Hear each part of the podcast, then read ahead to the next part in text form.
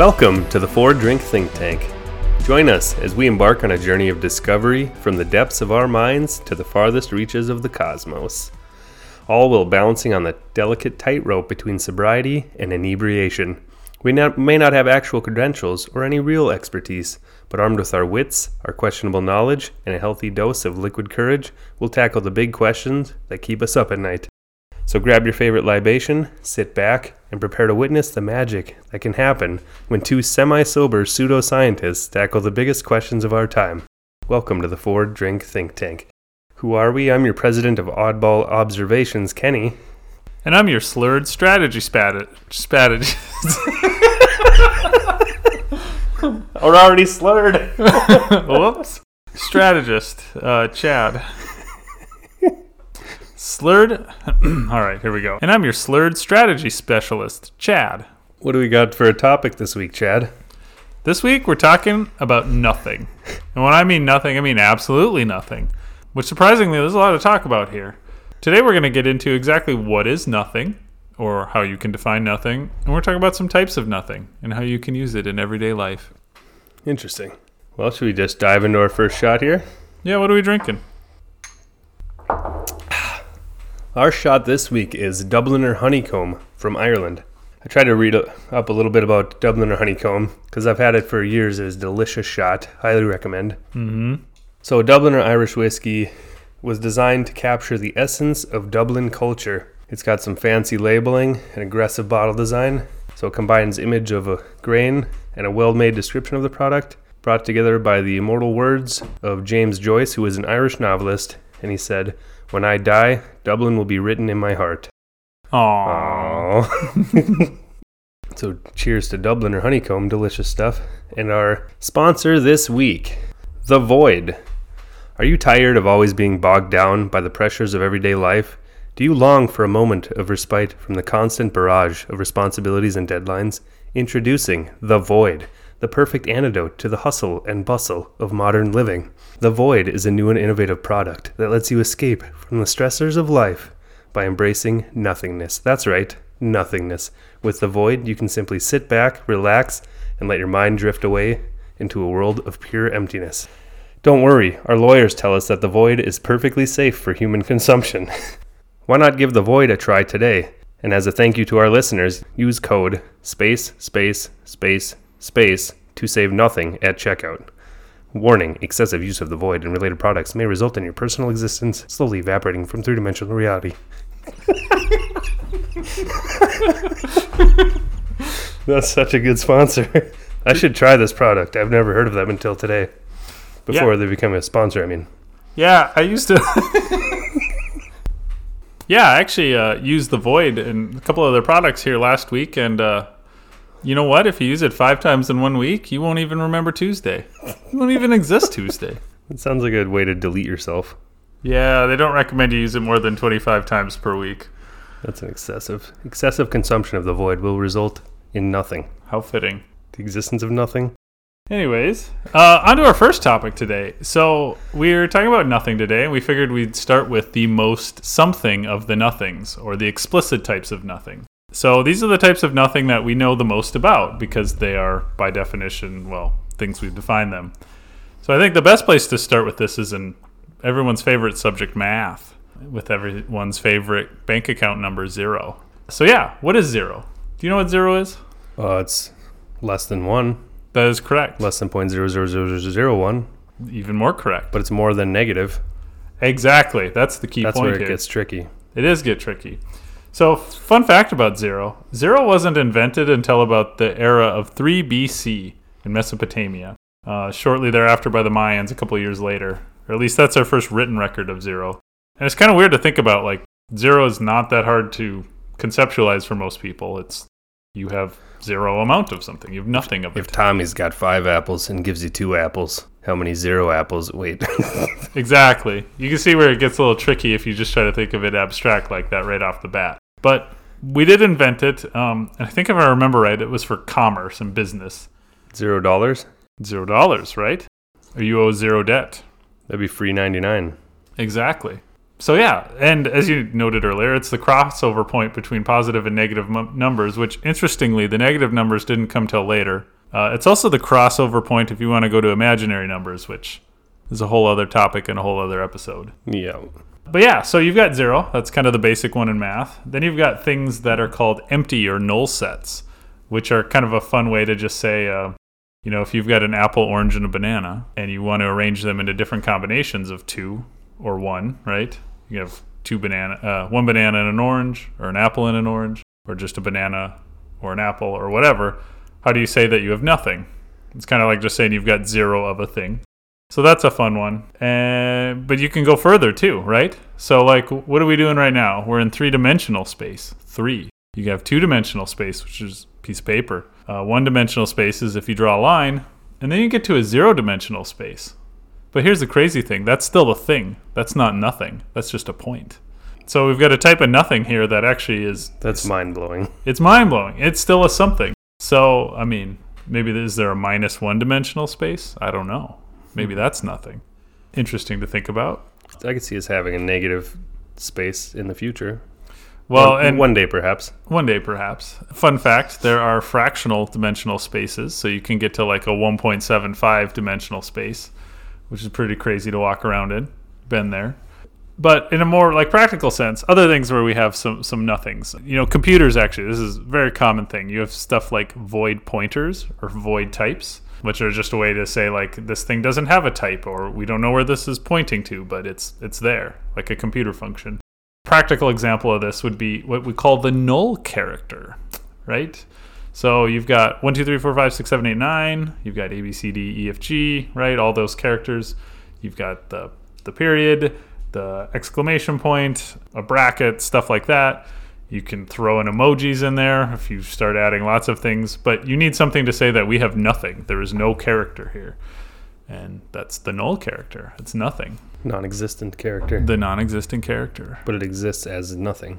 Yeah, it's mostly used to say that you're done with your string of text. So then we get up to some less concrete things where we get to empty space, right? You ever been to empty space? I mean, I've been into an empty room, maybe an empty field.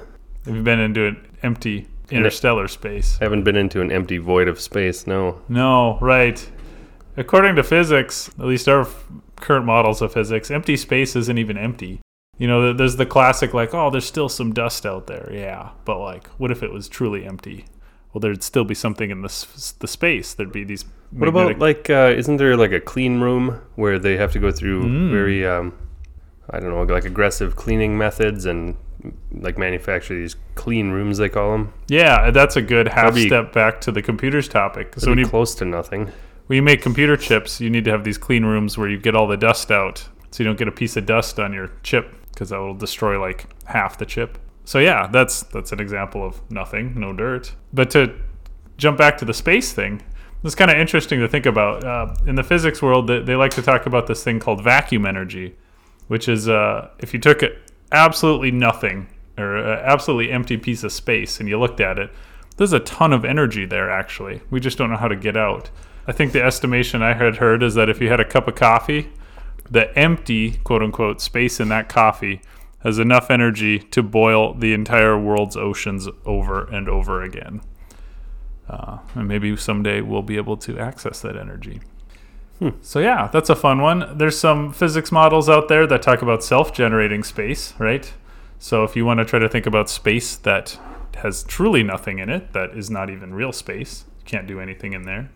Um, some models suggest that space generates itself to fill nothing, which is sort of a hard thing to think about. But if you imagine there's an edge of a universe somewhere and it's expanding, maybe that's what's going on there. Yeah. And then finally, to kind of wrap this one up here, Sure. we got the deep and very philosophical concept of existence, right? How do you get something from nothing, which is also hmm. known as that prime mover paradox, right? Do you invoke a deity? Do you invoke the supernatural? How do you get from nothing to something? Yeah, we could talk about that for half hour, I'm sure. And then we'd go crazy. but I'm getting kind of thirsty here. I am as well. I've been talking too much. Yeah, I think we need another shot here. Cheers. Cheers. So that brings us into our next topic. How about nothing in everyday life?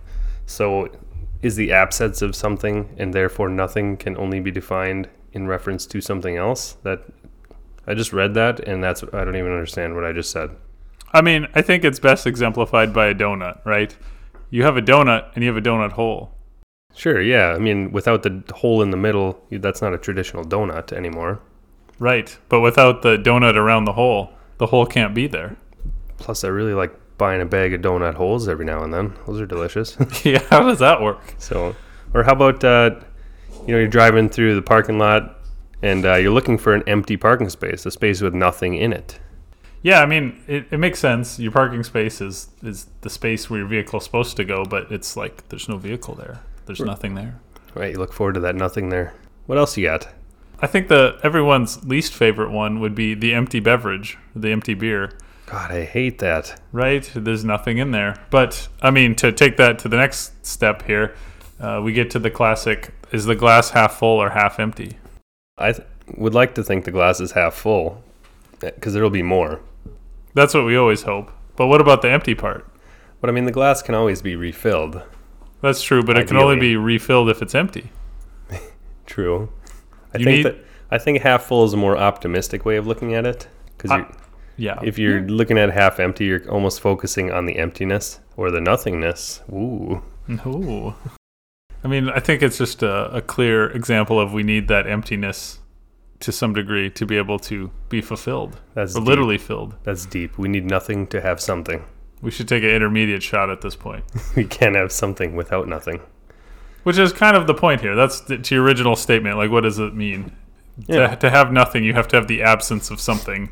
That that nothing doesn't exist unless it's tied to a something that does. Yeah. Uh, have you heard about uh, nihilism? I'm sure Ooh. maybe you have, maybe you haven't. But nihilism is kind of the idea where, um, like, where like nothing in life has any special meaning or human value could be baseless. Uh, what are your thoughts on this? Yeah, I mean it's it's trendy. It's kind of a all the rage, uh, uh, in vogue philosophy to be ascribed to these days. If, if you've ever wa- watched the show Rick and Morty, the show like the underlying theme is nihilism, just based on how people die senselessly and the fact that there's a million Ricks and I've never thought about that show that way before. yeah, I mean if you've ever watched a lot of those episodes and then felt bad about your own existence, that's why you're getting injected with nihilism. like a. Mr. Meeseeks is almost just a direct example of nihilism. Then, Right. And the Costco Meeseeks actually have the personality of a nihilist. yeah, Right. Well, that's deep. So, a more exact example of this, or a definition of this, would just be the idea that you're rejecting kind of fundamental aspects of human existence, right? There's Yeah. no objective truth, or knowledge, or morality, or values, or meaning, or anything like that. Sure. Which, I mean, I think personally that, that kind of that kind of still references actual meaning, right? So you have to have the concept of meaning and morality and knowledge in order for you to say like, well, none of it matters, right? Sure. A little bit of a self-defeating principle. It's like focusing on the glass being half empty. Right. Yeah. Very similar. Nihilists are glass half empty people in all things. So, um, briefly before the podcast, you mentioned to me the Dunning Kruger effect. What I don't think I have ever heard of this. Ooh, okay. So you may not have heard of this, but you know these people in real life. Okay. Um, so the Dunning Kruger effect is an observed effect where it seems like people who don't know very much about a topic have some of the most strongly held opinions and think they are correct about it. Absolutely, I've met these people. And then the effect holds that the more you start to learn about something, the more you start to realize that you don't know much about it, and then you rate your own knowledge as less until you get to a point where you studied it for 20 years, and then you start to say, "Yes, I am an actually actually an expert." Yeah, no, that makes a lot of sense. That's why Facebook is full of armchair experts on whatever is trendy, whether it's COVID or a war in Ukraine or, you know, That's the Dunning Kruger effect. in a nutshell, it's Facebook. Yeah. It's Uh, your aunt's uh, political beliefs on Facebook. Have you ever thought about does water have a taste? Can water taste like nothing? Can you smell nothing?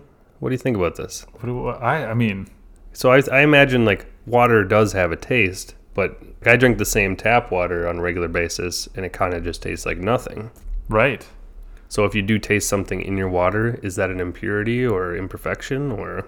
Well, I think that's why water tastes like nothing, is we've we've sort of It's the lack of something. It's the lack of something bad or good. right? Minerals. Minerals. Maybe. Yeah. I mean, even bottled water has a flavor that's different from distilled water, Very much so. which just tastes like temperature on your tongue. Hmm.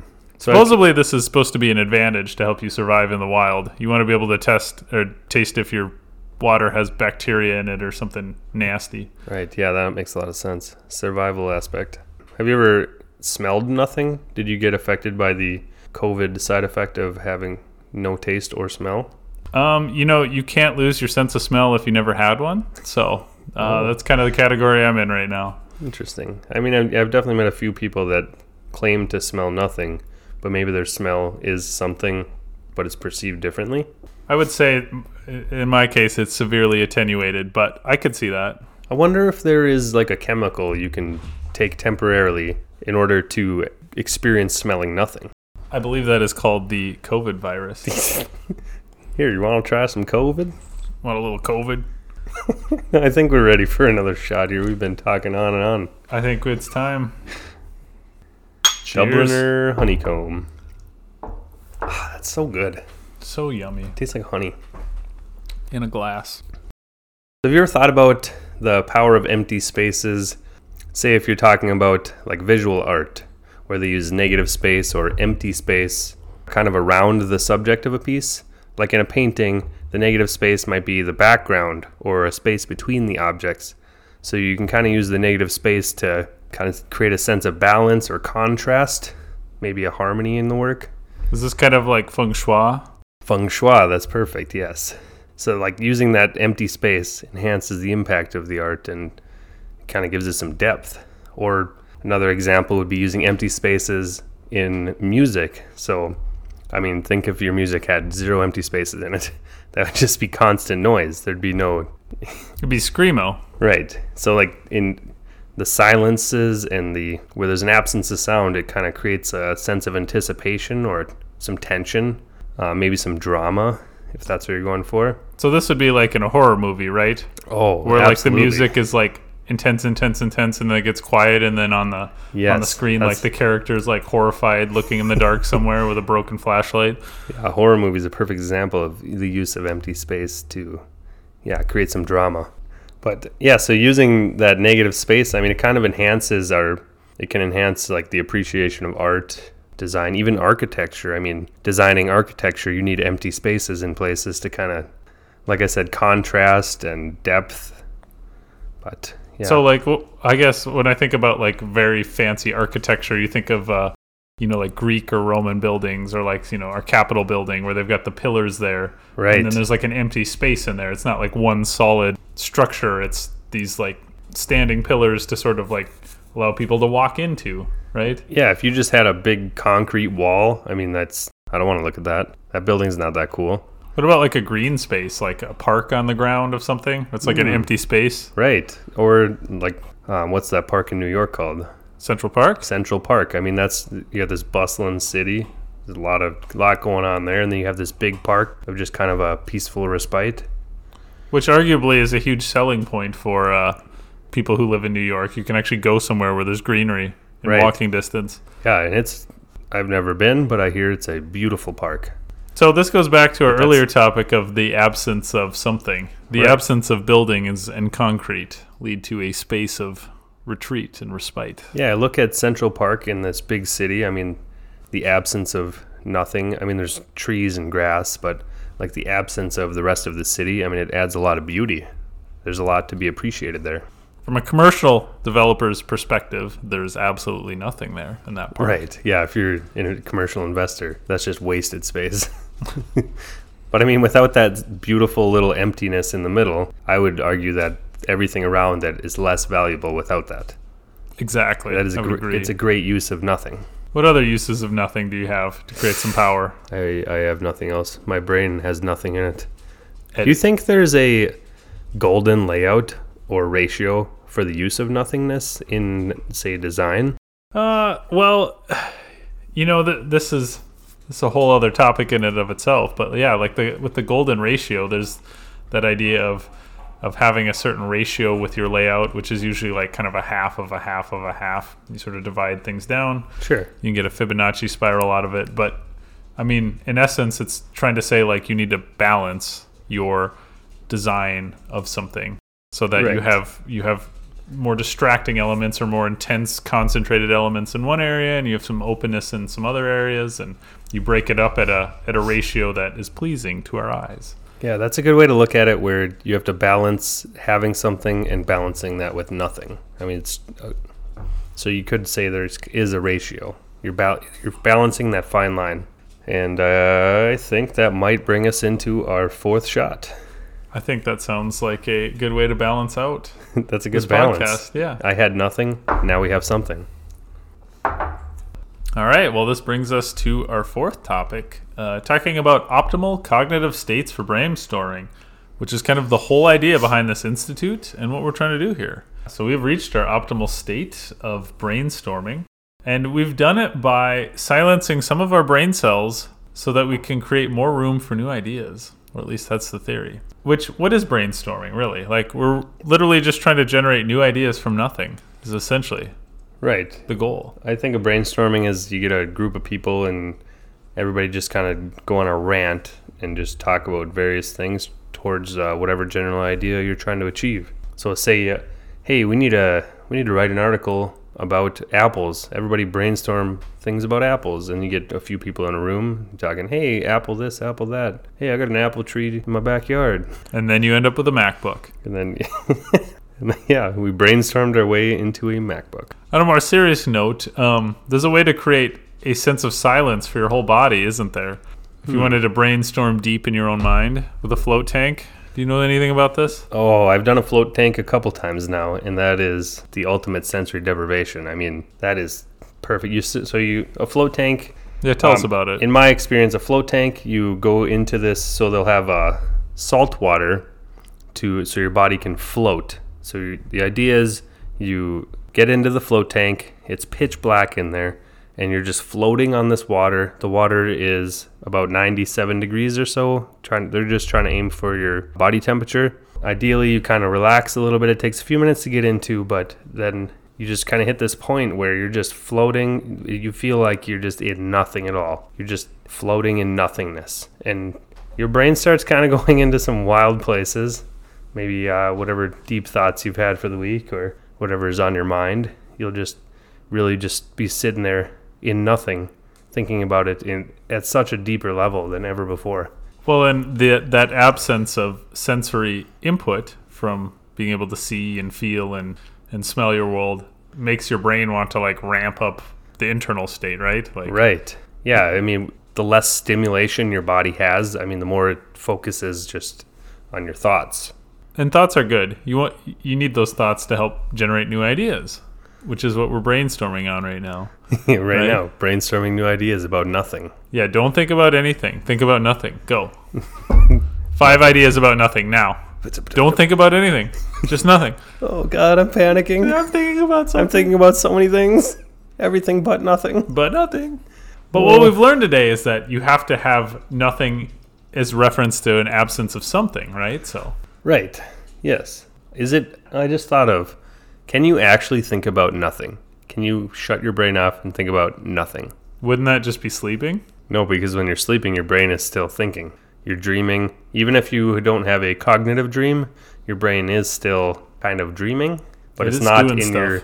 It's not in your consciousness, but your brain is being productive per se. Yeah, it never really goes into a low power state. It's always like still doing activities and organizing data. It's a good point. I mean, nothing would, I suppose, be like um, those people who like fall in a swimming pool and quote unquote die for a little bit, where their heart stops beating and they drown. And they get resuscitated and they're fine and everything, but there's nothing there. Yeah, isn't don't some people that have death experiences where they're ag- pronounced dead for a brief amount of time, and then I mean a lot of people ask, "Did you see the light? What did you see? Did you see a dark tunnel or a light at the end of the tunnel? I mean, or did you see nothing at all?" But I mean, I I feel like a lot of people have said they just they die and they'll just have nothing, a brief period of nothingness, and then all of a sudden they're alive again. Which is a very interesting experience. I have to imagine that's a lot of confusion when you snap back to it and you go, How did I get out of the pool into this hospital bed? Right. Yeah. if you even remember that far back. Yeah, if you go unconscious like that, I feel like that's the closest your brain definitely is getting to nothing, A state of nothing. a state of nothing.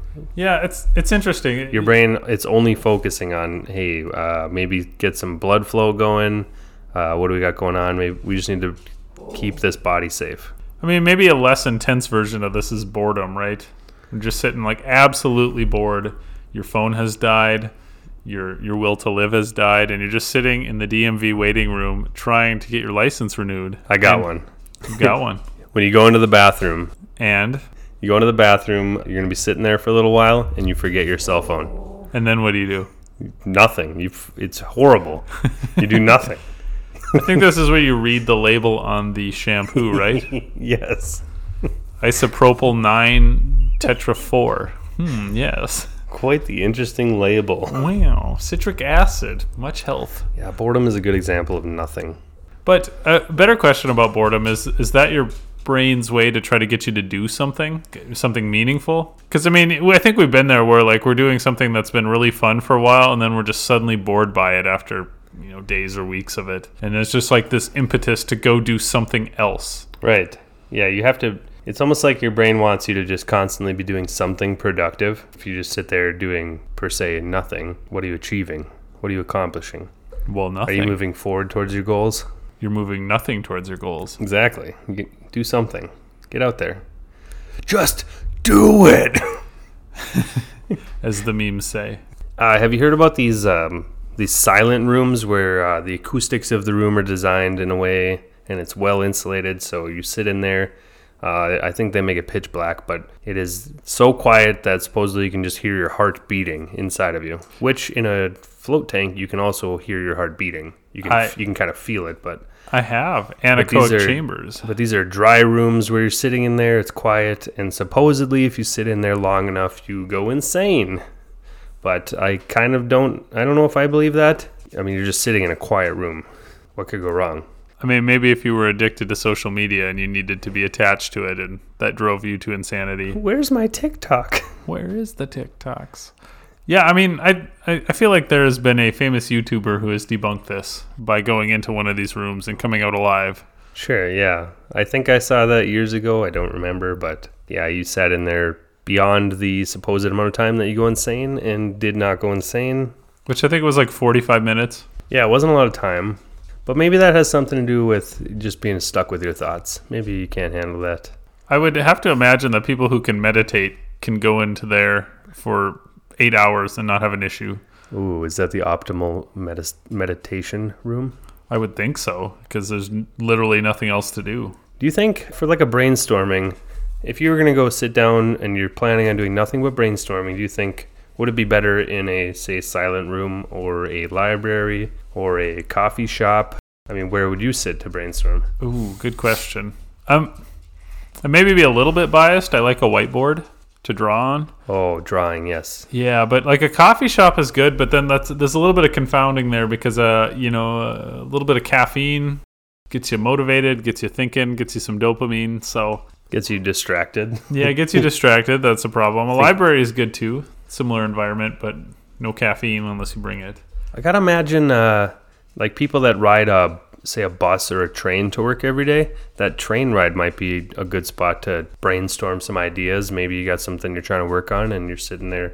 Say you have a little bus ride and or train ride, a trolley, not a trolley. Oh, a actually, bus. I actually have something on this. So uh, there was a study done a while back about people who were walking and generating new ideas.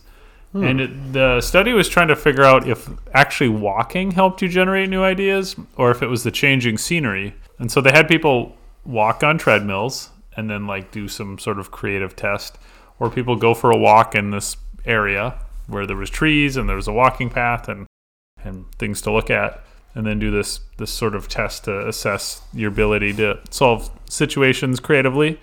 And what they found is that it's not about the walking. Like exercise is good and it helps you do stuff, but it's the actual act of of seeing different things, which is maybe to suggest that going for a drive even is a way to spark your creativity. yeah, change of scenery. It's a cha- literally a change of scenery. Um, Yeah, my personal experience being on a treadmill for an extended period of time is miserable. and is not thought provoking. I'm just thinking about how much it sucks. Right. Whereas, like, if you have a hill to look at, and a tree, and a fence, and a rabbit, I mean, it's something. Like, uh, oh, I can't think of any new ideas. Let's jump out of an airplane and skydive. That's thought provoking. Why am I doing this? But yeah, that change of scenery, yeah, that makes sense. Change of scenery is thought provoking, generating something from nothing with new scenery. Speaking of which, let's say you want to generate something somewhat predictably, Okay. mainly being you want to be productive with nothingness. How would you go about that? Right? I mean, productive productivity is a, a huge topic. I mean, everybody wants to be more productive in their life. Yeah, how do you get more done? Or I mean, if you're more productive at work, you know, you maybe you look good, maybe you get a raise, maybe not. Hmm. How do I try to be more productive? Sometimes I'll sense, or I'll I'll kind of get the feeling like, wow, I haven't really done much for a little while here, and I'll just kind of kickstart myself into something. But that's in starting with nothing, right? Like you weren't productive. Which Right. is, is kind of the, the basis of some thought. In a perfect world, you never reach that zero pro- productivity stage, right? Well, I mean, maybe, maybe not. Some of the new research that has come out has suggested that maybe being having some downtime, having some nothing time is actually ideal. And this is kind of the uh, basis behind the idea of deep work. Have you heard of this? I have not heard of deep work. Okay, so deep work comes from the idea that uh, if you look at people who have to do really cognitively demanding tasks, right? And that's not just like thinking really hard. That could be something like oh, some various things they studied here, like people who were like playing in an orchestra, right? Or surgeons, or People, that need to focus on something for as Right. much time as possible, ideally. like a like maybe like a software developer of some sort or you know if you were i mean welder was up in there too because you've got to stay focused and very literally like not burn yourself. So there's kind of an optimal amount of time in a day that you can actually do this sort of task and not fuck it up for back of the weather word. So what they have found is between three and five hours a day is about the average maximum that you can hit routinely. Now you can do more in one day but that causes you to do less the next day. And if you look at graphs of people who work lots of overtime, what you find is that when you go from that 40 hour a week to let's say that 60 hour a week crunch, and then you do 60 again and 60 again and 60 again, your productivity drops very quickly. What the recommendation was out of all of this literature and studying is that, hey, look, 40 hours is kind of the max. That's even kind of like best case scenario. Like nobody's actually working for Yeah. eight straight hours a day doing their job, quote unquote. At best, it's three to five, like working hard. After that, it's filled with stuff like meetings, getting coffee, pretending to work, right? Yeah. But it tells you that that nothing time, that time where you're not actually doing anything, maybe you're BSing with your coworkers, or maybe you're staring off at the wall watching the paint dry. I don't know.